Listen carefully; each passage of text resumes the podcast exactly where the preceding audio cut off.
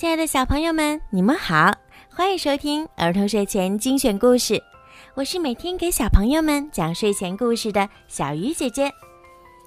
今天呢，小鱼姐姐要继续给你们讲《尼尔斯企鹅旅行记》的第二十二集。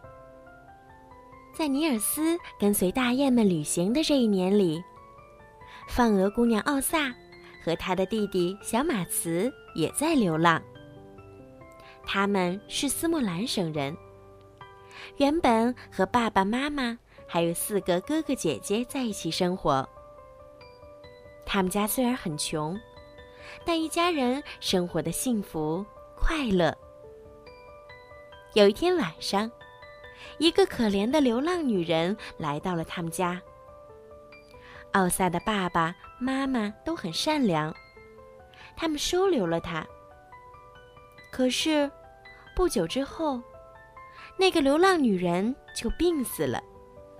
从那以后，奥萨的四个哥哥姐姐也一个接一个莫名其妙的病死了。奥萨的妈妈很坚强，依然打起精神做事。可是，他的爸爸像换了个人一样，再也不说笑，也不工作。只是两手抱着头，从早到晚呆怔怔的坐着出神。不久，他的爸爸就离家出走了，再也没有回来。自从爸爸离家出走后，妈妈带着剩下的两个孩子奥萨和小马茨也离开了家。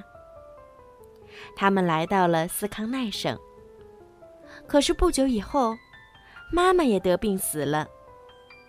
妈妈在死前说：“她从来都不后悔收留那个流浪女人，哪怕是她给这个家庭造成了灾难。”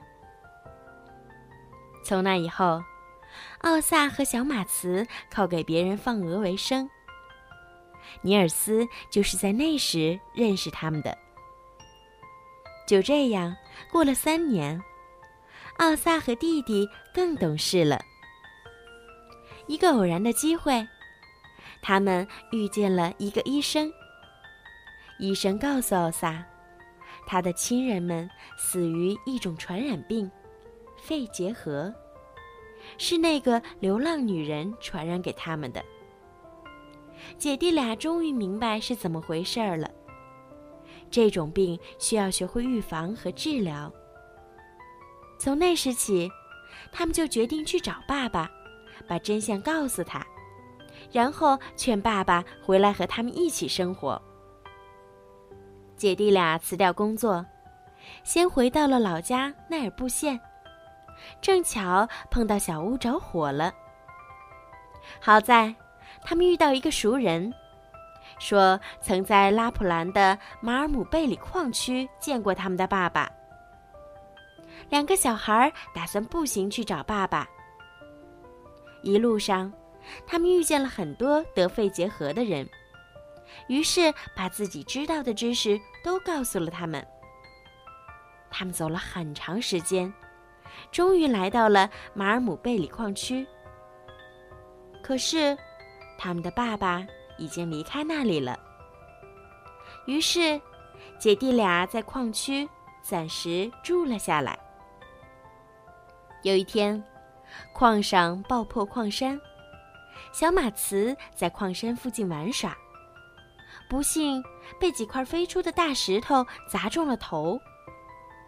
阿卡的雁群正好路过此地，尼尔斯发现了晕倒在地的小马茨，他顾不上危险，赶紧把矿工们叫来。等到矿工们把小马茨抬到屋里时，尼尔斯和大雁们。早就不见踪影了。小马茨因为失血过多死去了。给弟弟办完葬礼后，奥萨躲在屋子里，难过的哭了起来。这时，尼尔斯来到他身边，说他爸爸就在离矿区不远的一个地方，还告诉他怎样去找爸爸。第二天，奥萨赶到那里，终于找到了爸爸。奥萨告诉爸爸：“哥哥姐姐们死于传染病。他还把爸爸离开后家里发生的事儿都讲给爸爸听。爸爸流出了心酸的泪水，对奥萨说：“从今以后，我们再也不会分开了。”奥萨高兴的笑了。这一章主要是讲放鹅姑娘奥萨和小马茨的故事。这对姐弟真是可怜，小小年纪就得承受家人的生离死别之痛。对于他们来说，生活未免有些残酷。然而，正是苦难催人成长。我们看到，他俩并没有被压垮，而是坚强勇敢地面对这一切，学会了照顾自己，了解了医学常识，并踏上了艰难的寻亲路。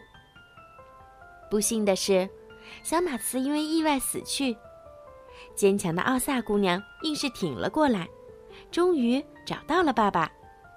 这也正应了那句话：“挺过黑暗，就能迎接到光明。”好了，小朋友，今天的《尼尔斯企鹅旅行记》就讲到这儿了，请继续期待《尼尔斯企鹅旅行记》的第二十三集吧。好了，孩子们，晚安。